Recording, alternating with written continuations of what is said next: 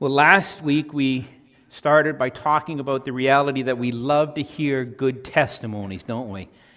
And I, I want to start this morning by just saying there's nothing better than meeting a new child of God and seeing them bubbling over in everything in life. They're just giving glory to God.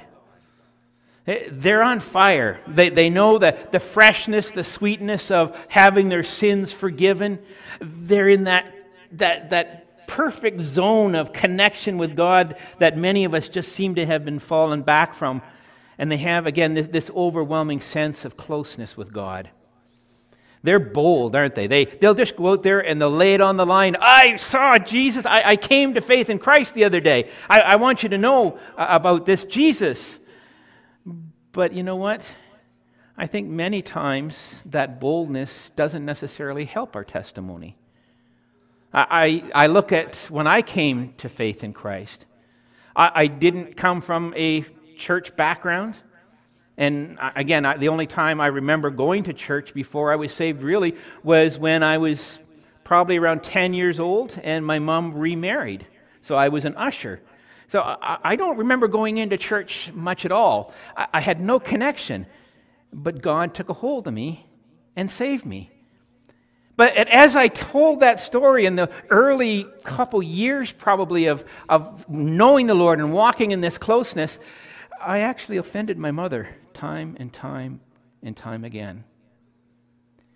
Because part of my testimony was that we had grown up with, you know, everything physically we needed, but I never went to church.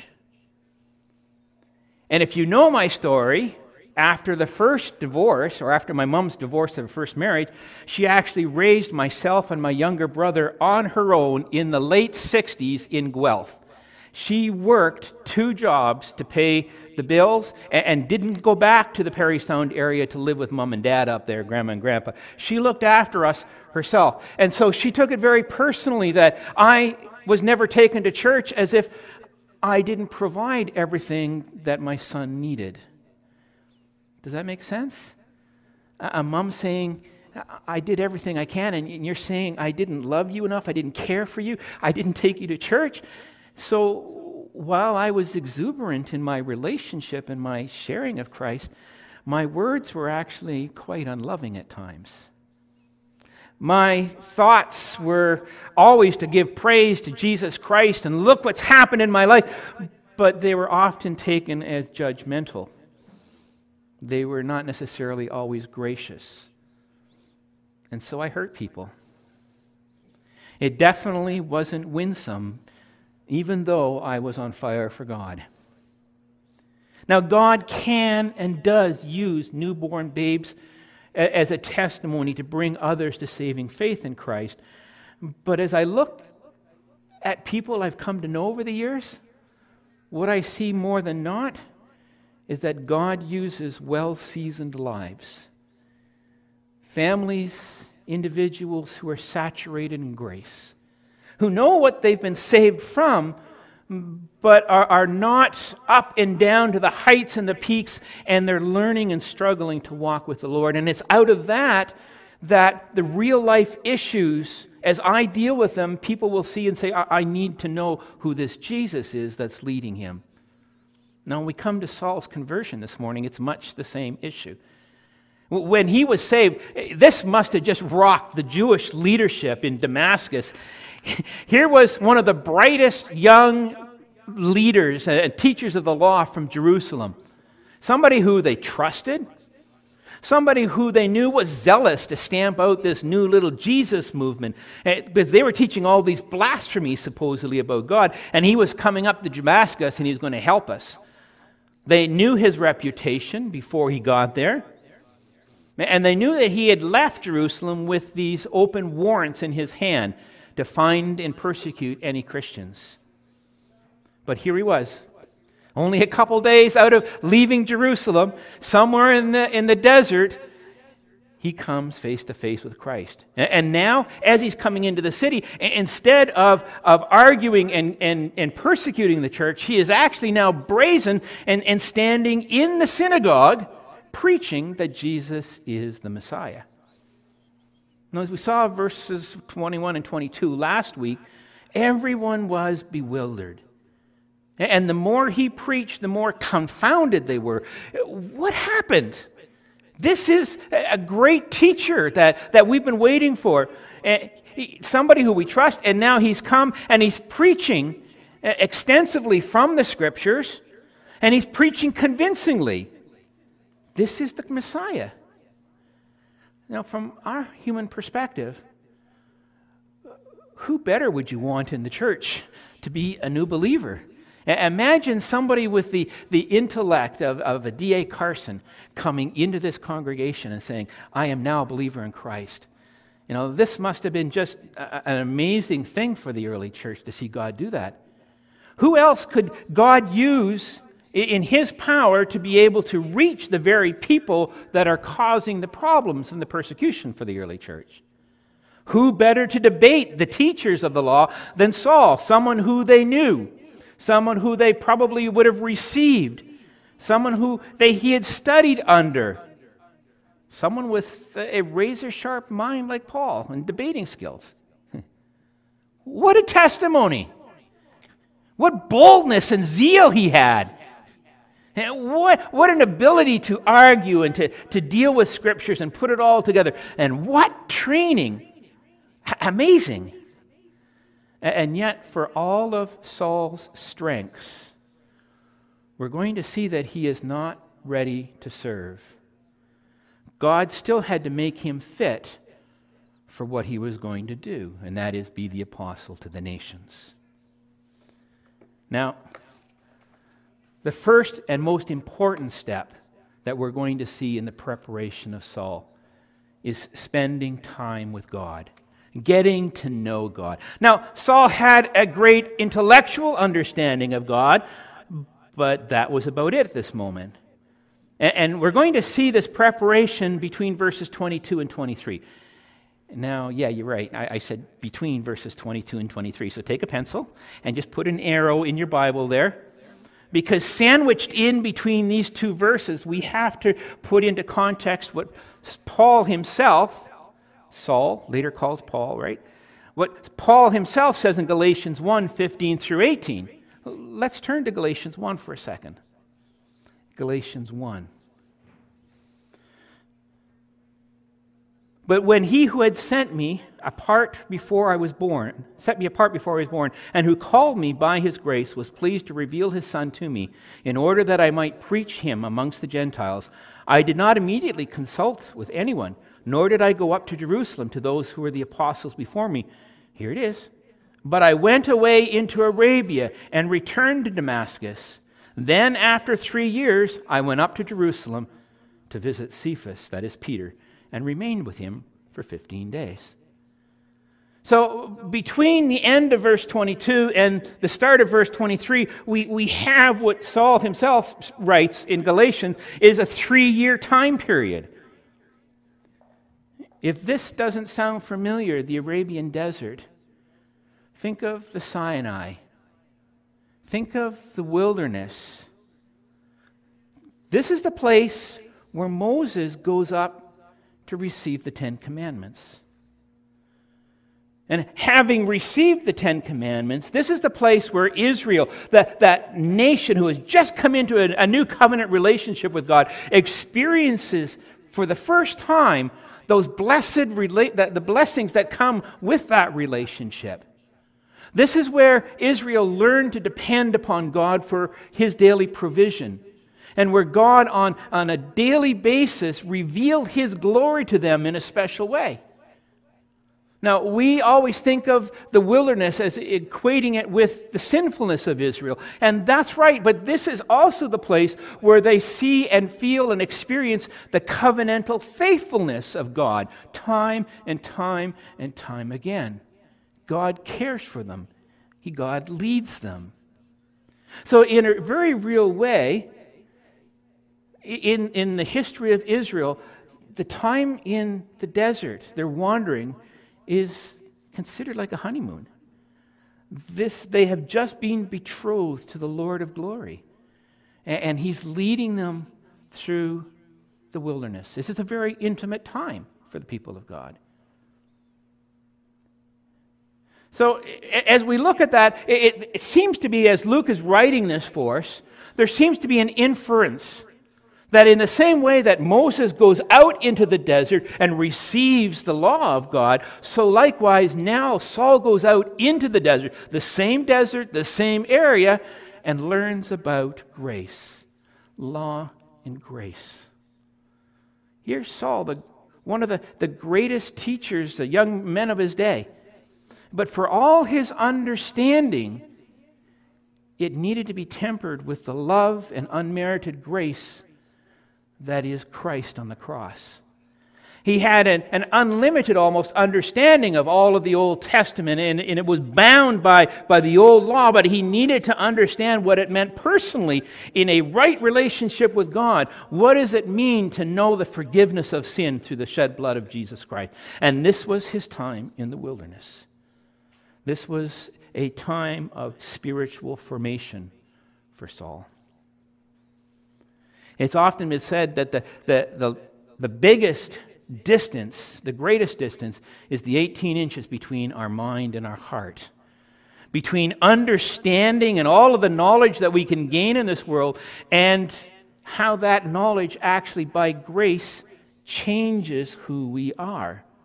It, it molds our heart, it changes our will, it makes us submissive to the will of God, it makes us pliable in the hands of God so that we have a humble spirit.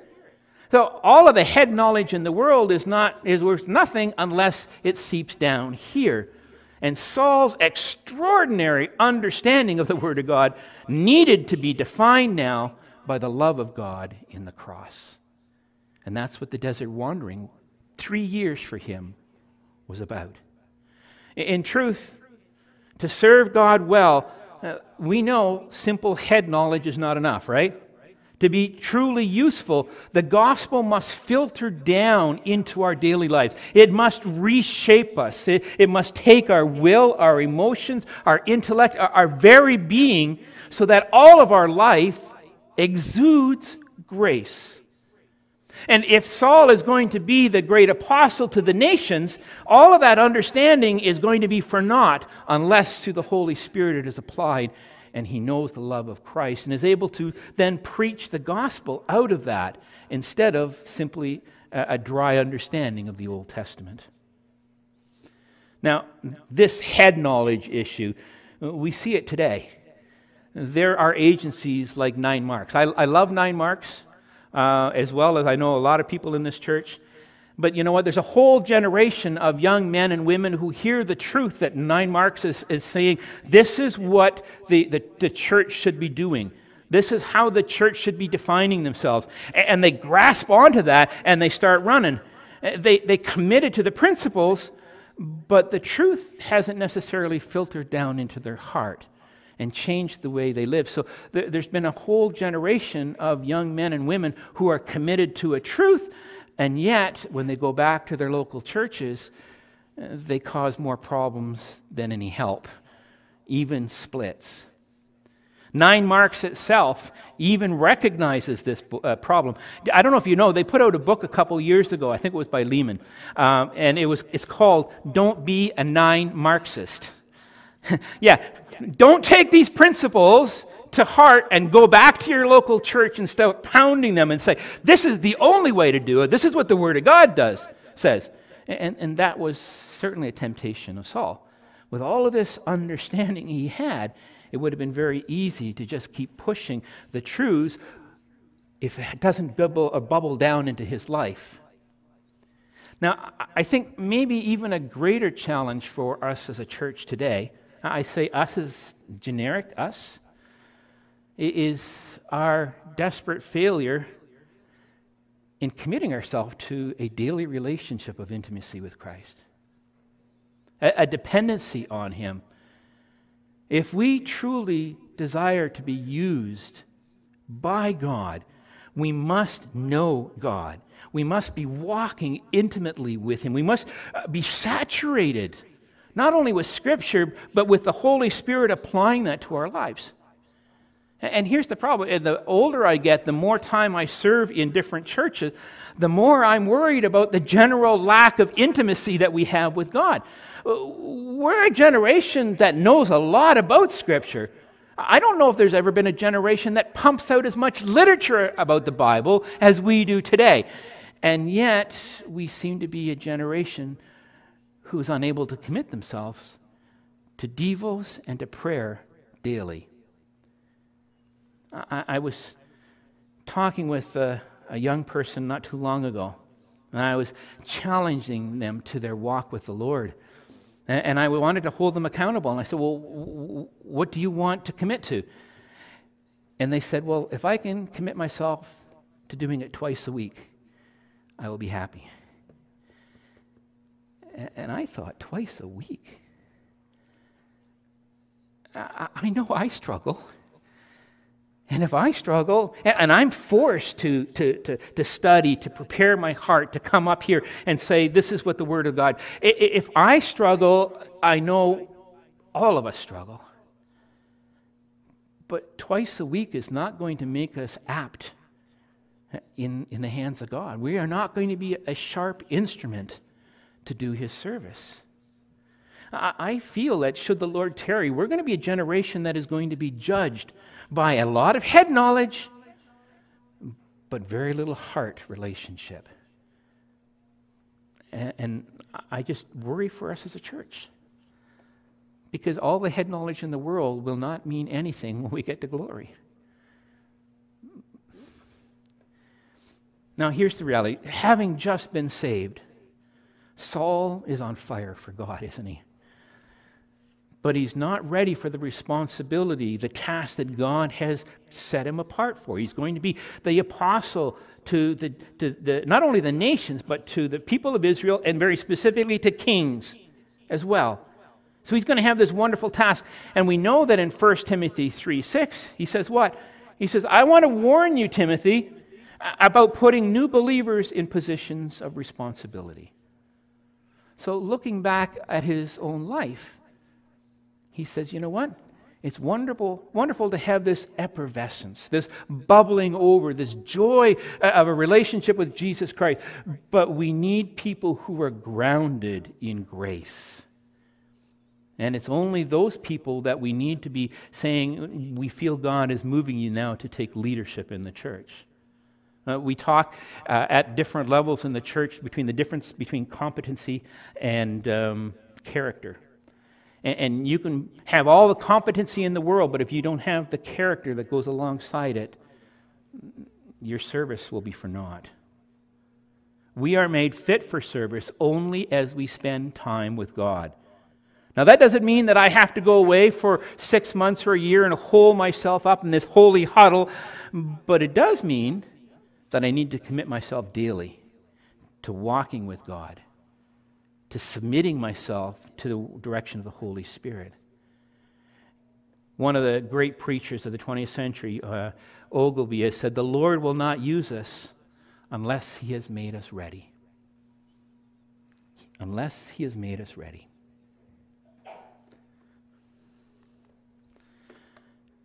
Now, with the importance of the Sinai and, and the wilderness to the history of Israel, I can't imagine Saul not going out and, and just being in awe of seeing, perhaps for the first time, at least for the first time with the eyes of faith in Christ, all of these places that are referred to and visiting them and, and, and remembering God's mercy, His grace at these different situations.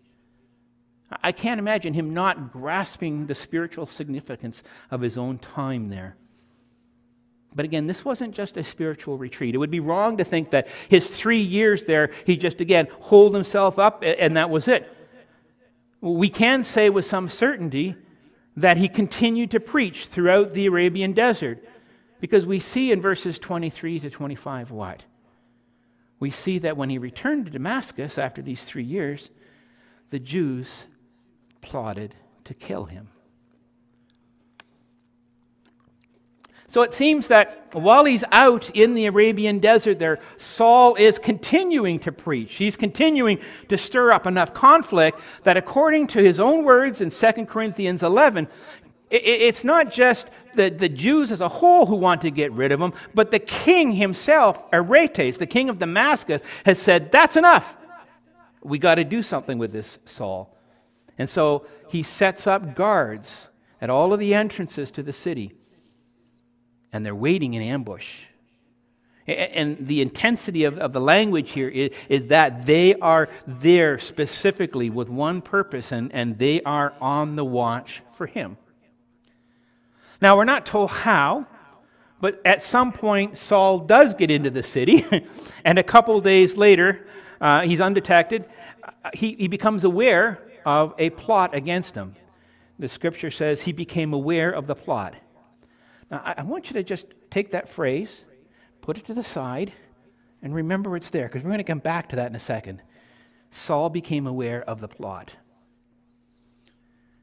And because he came, became aware, he had to actually be lowered at night through a small window in the wall of the city, which really is probably an apartment at the top of the wall eh, with a, a slight uh, overhang. And out of one of the windows, he was let down in the night in a basket. Now, if I was Saul, a young man with all of this exuberance, I might have been a little proud of myself. I've come back, and it hasn't taken very long, and my preaching has stirred up a hornet's nest. Well, praise the Lord. People have to be saved. I have to speak what's on my heart. Uh, I, so, my faithfulness and my boldness could become a point of pride. But here's the thing Saul tells us in 2 Corinthians 11, just the opposite. He says, If I'm going to boast in anything, I'm going to boast in my weakness. And very specifically in verse 33 of 2 Corinthians 11, he says, I was lowered in a basket in the night. And we can imagine he's probably hunkered down under some clothes or under some food. He's hiding and he's fleeing for his life. It, was a time of humbling for him. It, it, he associates it with great weakness. So here's Saul, with all of his training, with all of his understanding, having just come out of the wilderness. He's growing in his understanding of, of being able to connect Jesus Christ with all of the promises and all of the shadows of the Old Testament. And he's preaching boldly with an assurance that this is what Scripture says. And when he gets back to Damascus, he's ready. He's, you know, I've been out in the wilderness. I, am now going to come in. I'm going to go to the synagogue, and I'm going to face the, the, the Jews head on, and I'm going to preach Christ. And what happens? He has to hightail it out of there. You know what the phrase hightail it out means? Uh, in English, it, it comes from a deer when it's scared it actually lifts its tail and it runs as fast as it can. So he hightails it out there. He's scared for his life. How humiliating was that for him? With all of his knowledge and understanding, even if he has a, an understanding that he is in the right, that this is what the Word of God says, that this is all truth, he has to run for his life. And to make things worse, he runs off to Jerusalem and what happens there? The very same thing. He's only there two weeks and he's running for his life again. He has to flee to Caesarea and then on to Tarsus. The gospel is undoubtedly offensive, and it was offensive to the Jews. But the bold preaching of Saul was a thorn in their side. He was a traitor to the Jewish faith, and his in your face style of preaching was not winsome, even though he was on fire for God. A couple of years ago, I got to meet, spend an afternoon with a very, very well known Reformed preacher. Someone who just lays it on the line, doesn't care, no holds barred, just says it as it is. And you know what? There are times when we like to hear that. And he'll, he'll look at you and, and, shout, Sinner, repent. And there are, there are times when we say, This is what the Word of God says, and, and I'm convicted by this. Preach it, brother. But you know what? It's often offensive, isn't it? And now, this person would say, He'd say, Well, the gospel is offensive. And we must preach it plainly no matter what the consequence. This is really life or death situation. Every time you give me an opportunity, it's life or death. Even if you're a, a, Christian in this church this morning, you need to know your decision to follow Christ is life or death here and now. But you know what? When I was with him privately with four or five other pastors afterwards, his words lacked grace. At, at times, there was an overtone of judgment. And, and I just thought, man, that's not winsome yes, the gospel is offensive, but we do not have to be offensive in the gospel, in preaching it. Saul's brash, in your face boldness as a new believer would have undoubtedly lacked winsomeness. It may have been a little pugnacious, saying, you know, this is what the Lord God says. And, you know, all of my training, let's talk about this. And very, we know very specifically at times he disputed with the, the teachers of the law. He took them on head to head with Bible knowledge. And beyond that, he, he was effective. There were people who came to saving faith in Christ because of him. So his ability to dispute the, the, scriptures with the best of all of the Jewish teachers of the law of the day, it, with a self assurance that, that may have bordered on pride at times, made him a real threat. He was public enemy number one. and the Jews, again, were going to get rid of him. God had great plans for Saul. And we know that he was highly qualified. He was going to be a great preacher and teacher. But God still needed to make him fit for service. There was a great need to be molded by grace. He was a great need to be humbled before the Lord, a need to be emptied. Now, in Acts chapter 9 at this conversion story, verse 16, is as he's out in the desert and he's blind, and the Lord speaks to Ananias. He goes, he says, You go out there and you find this one who's Saul. And, and Ananias says, What? Saul? The one who persecutes the church. And the Lord says, Yes, go to him. And here's verse 16 I will show him how much he must suffer for the sake of my name. This was just the beginning of a lifetime of experiences of suffering in weakness for Christ. To, to know that it, it's a total dependence on Christ, no matter how much understanding you have. If we are to be fit for service for God, we m- must expect to be humbled. We need to become accustomed, dare I even say, to being weak in our own strength and our own understanding. Because we know that God puts the treasure in clay jars. And He does so so that the power that is visible is of God and not of us. And the reality is that serving's not about us, is it? God doesn't need intellects. He doesn't need great people. He doesn't need fancy people. He doesn't need famous people. He just needs people who are saturated by grace and ready to do His will. And great things, mighty things will happen to the man or the woman of God who is willing to do that. Now, I'm sure that there are a few pastors or elders who are serving in churches who could probably say, well, you know what, my experience in the church has been fairly easy. Not a lot of conflict, but you know what? You talk to the average pastor, and it's been heartache.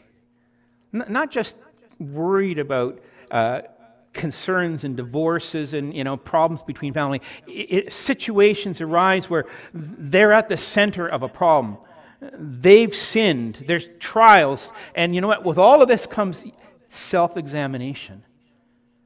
I remember Pastor Warner said to me once that, you know, before he came to know you, he really struggled in ministry. And I, I can tell you, before I came here, I, I'm only here because of all of the trials and the stresses that God put me through ministry for years. And those have molded me to be who I am. And He's brought me here to serve you with all the brokenness and the crying and the shame and all the things that have went on before me that I was guilty of. It's brought me to the place of being able to serve you. A couple years ago, we bought this wonderful coffee maker. You can make espressos and lattes with it, and it's, it, it's a pretty good one. So you, you got the steamer on the side and everything else. But the problem is, unless you make the espresso just right, it's not going to work, right? So you have to grind it and then you have to pat it down. And here's the thing it has to be just the right consistency and texture. And then you put it in, and that water is expressed through. Our lives are like those coffee grounds. They, they need to be crumbled up. They, they need to be compressed. And then the Spirit needs to enter into that and to change us into who, what God wants us to be to be able to serve Him. It's only in our utter dependence upon God that we are made fit to serve God.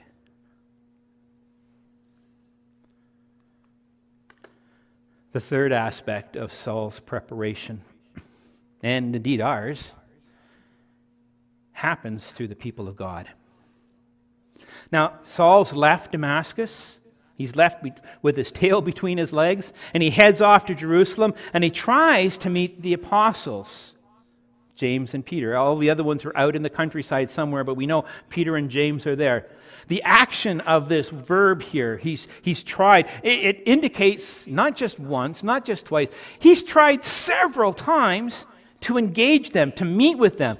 Perhaps even tried to go where he, he knows that they're going to be. He may see them in the distance and he tries to get close, but they don't trust him, so they scoot off. So every time he's tried to, to meet with them, he gets rebuffed until Barnabas, the son of encouragement, takes an interest in him and literally takes him by the hand or, or takes him by the, the, the, the scruff of his, his robe and, and, and takes him and leads him to the apostles. And we can just imagine and picture Barnabas, can't you? I, I can see here, here's a man of grace, a, a man who is willing to, to take at face value what you say you are. So, amongst anyone in the church at that time, here's a man who is witty and willing to listen. He hears rumors that Saul of Tarsus is back and he doesn't seem to be quite the man he was when he left. He may have followed him around a little bit. I'm sure he saw, probably saw him in the synagogue praying. And even he must have approached him to be able to know his testimony because he then relates the testimony to the other apostles.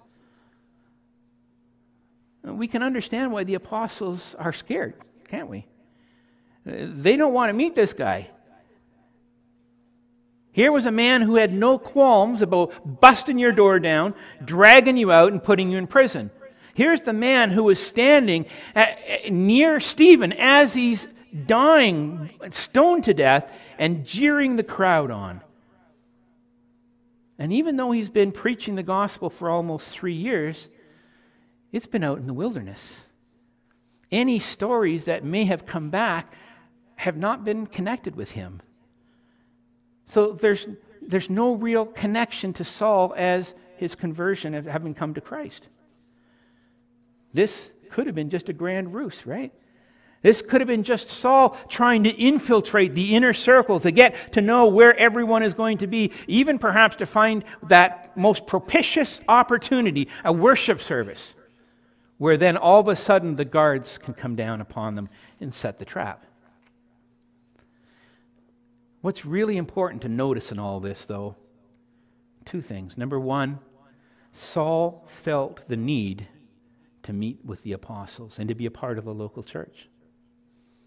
I, am sure having left Damascus with his tail between his legs, he was stinging. He, he says himself, this was a time of humbling. And being with the apostles is a time of encouragement. But he also realizes that if he's going to serve in Jerusalem at all, He needs to have the trust and he needs to have the approval of the church leaders. And the second thing is that once Barnabas vouches for him, this is Saul's testimony. He's real, guys. Not only do they receive him, but we, we see that once the people find out that, that there is going to be a plot or they, they want to go out and kill him, it's who that, that whisks him away? It's the brothers and sisters in Christ. I found it notable that it's not the apostles, it's the brothers in Christ. Saul was from Tarsus, but he had probably lived in Jerusalem perhaps even 15 years or more, because he's well ensconced into the intellectual group and have studied there for years. He knew many of these leaders personally.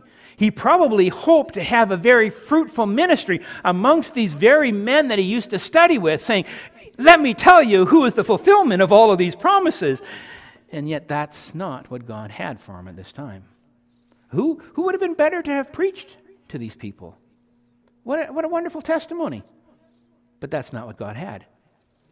I remember when I was first saved, there were people who said, Oh, yeah, you came out of that, that punk scene in Kitchener. Uh, go back and, and let them know who you are. And I said, No, I can't go back there. that is where I came from. I've, I've left that behind, but that's not God's calling anymore. And it's the same here.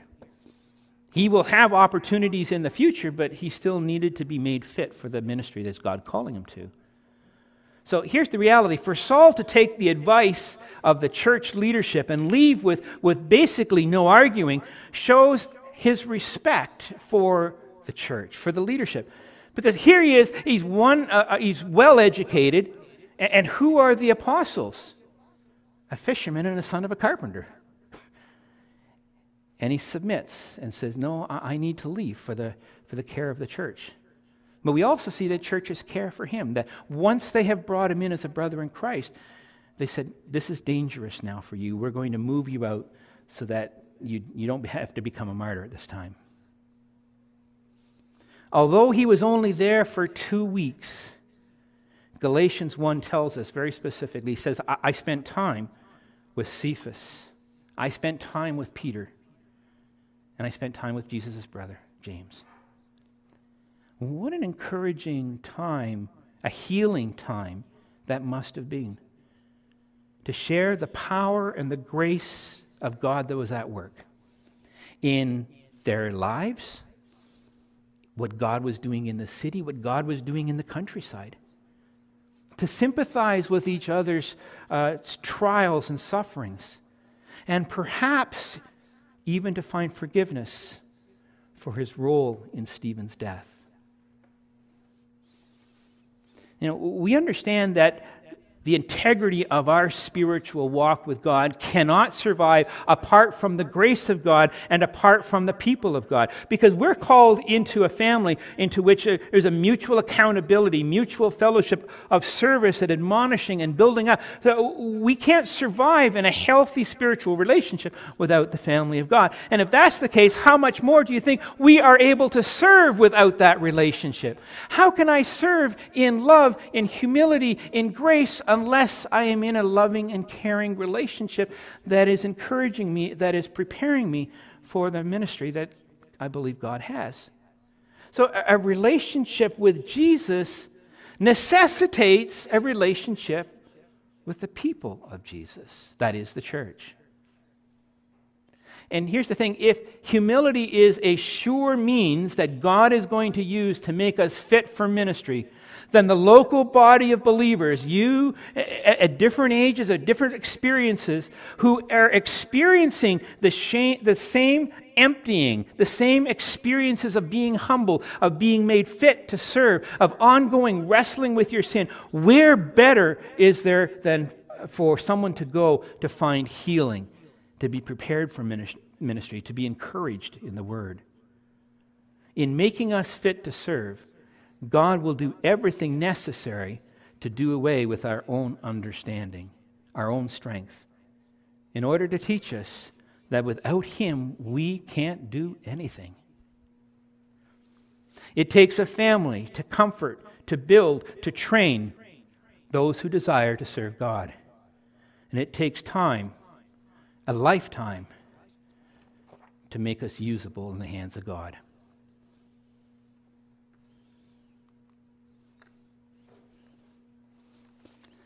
Now, the church in Jerusalem must have just reveled in Saul's testimony. I can just imagine being at a Bible study. Tell us again, Saul. Tell us how you were blinded in the, in the desert, how God spoke to you, how God healed you, how you went out and you were preaching the gospel in the wilderness and you had to run for your life. Tell us again how God blessed you, how God saved you. And think of the Bible studies this guy could lead. Nothing it can compare to them. What a blessing he was. Unfortunately, being there meant that he was also a lightning rod for the wrath of all of the Jews, the Jewish council. His presence, while encouraging, well, it helped to build up the church and give them confidence in, in their walk with God, also brought with it anxiety, brought worry, it brought fear. That the next person who knocks on this door, or perhaps the door will just bust down and the Jewish leaders will, will be there, especially the ones who are particularly offended by Saul having become a follower himself. That's why we read in verse 31. We see that after Saul fled, the church, and that is a singular word there. It's not churches, it's church. So the church, that is the body of Christ that spread out through all of Judea and Gal- uh, um, Galilee and Samaria, experienced a time of great blessing. So the reality is, despite the different backgrounds, the Jewish believers, the Greek believers, and the Samaritan believers all experienced harmony, peace, and unity in Christ. It was a time when the church was being built up, it was being edified. A time that it, it, not only experienced spiritual depth, but spiritual number. It grew in, in people who believed as well. As people were comforted by the Holy Spirit in a very personal way, and they lived their, their lives in reverence and, and integrity, they were attractive testimonies. Their lives shone forth the grace of God, and people wanted to be part of it. They wanted to know what their hope was. They were so filled with a sense of God's mercy that they were attractive in their faith despite what was going on in the community. It seems like a pretty strange way to end this story about Saul, this narrative about Saul, right? To say that when Saul left, the church experienced great blessing. I mean, you know what? The more I contemplate it, the more I've been meditating and, and thinking about it, the more I'm convinced that it's not just Saul's leaving per se that brings peace, but it is the sovereign work of God to bring the persecution to an end. Eh, you can't deny that Saul was a lightning rod. But I think if we look just a little bit deeper of what's going on in the context, another picture starts to emerge here.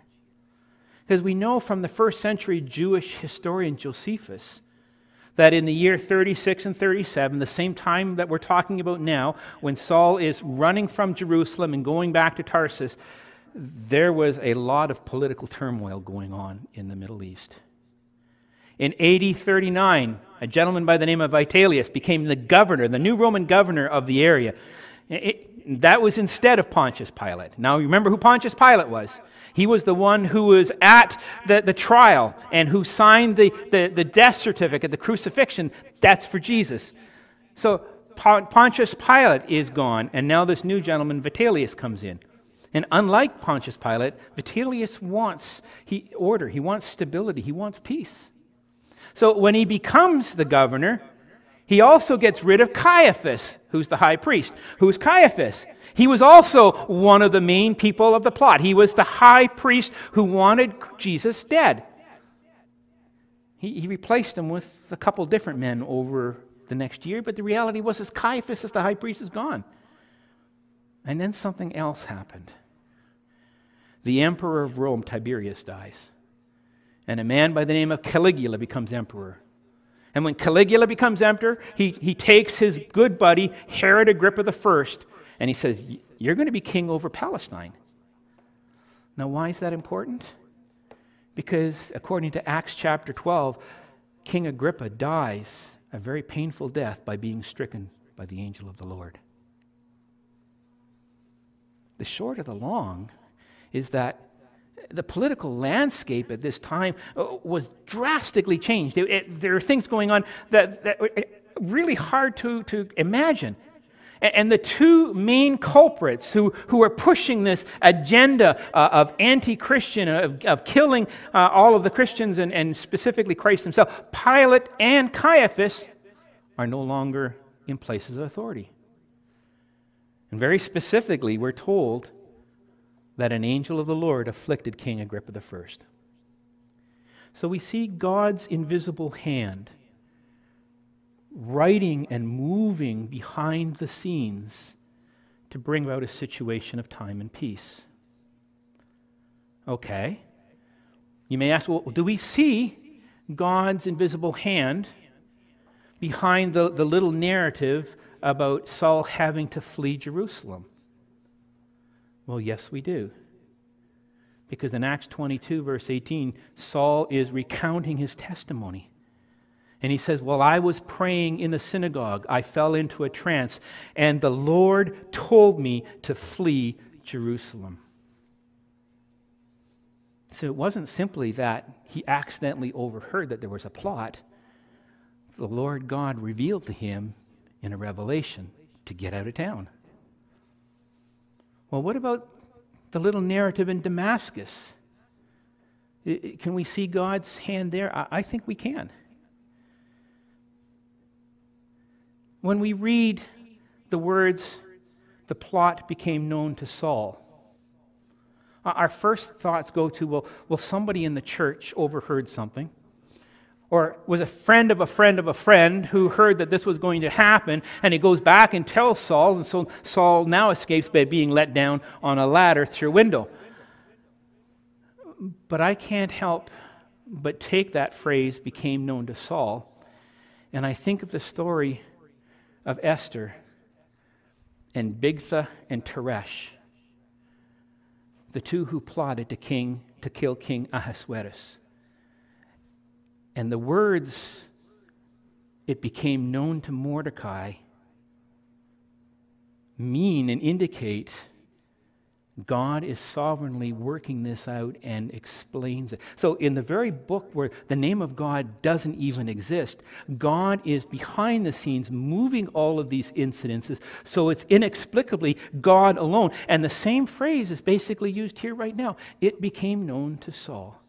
I, I can't imagine. Yes, somebody may have overheard and told the apostles or the disciples, but God was behind it it was God who had moved the people to be in the right place at the right time. So God had called Saul to be a chosen instrument of righteousness to the nations, but he needed time to be under the spiritual care, the, the tutelage of the Holy Spirit, to be made fit for the service that was going to be called.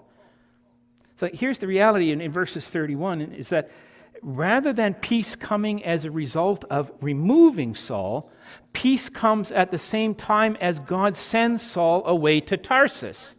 And he's going to be there for eight to ten years before he's called out to, to go to Antioch to be the pastor. And in that time, he's going to serve the church. In that time, he's going to become the apostle to the nation. And he's going to wrestle with if I'm going to preach to the nations Jesus Christ, what happens to the people of God, Israel? And that's going to be a formative time in his thinking and his theology when he writes Romans 9 to 11.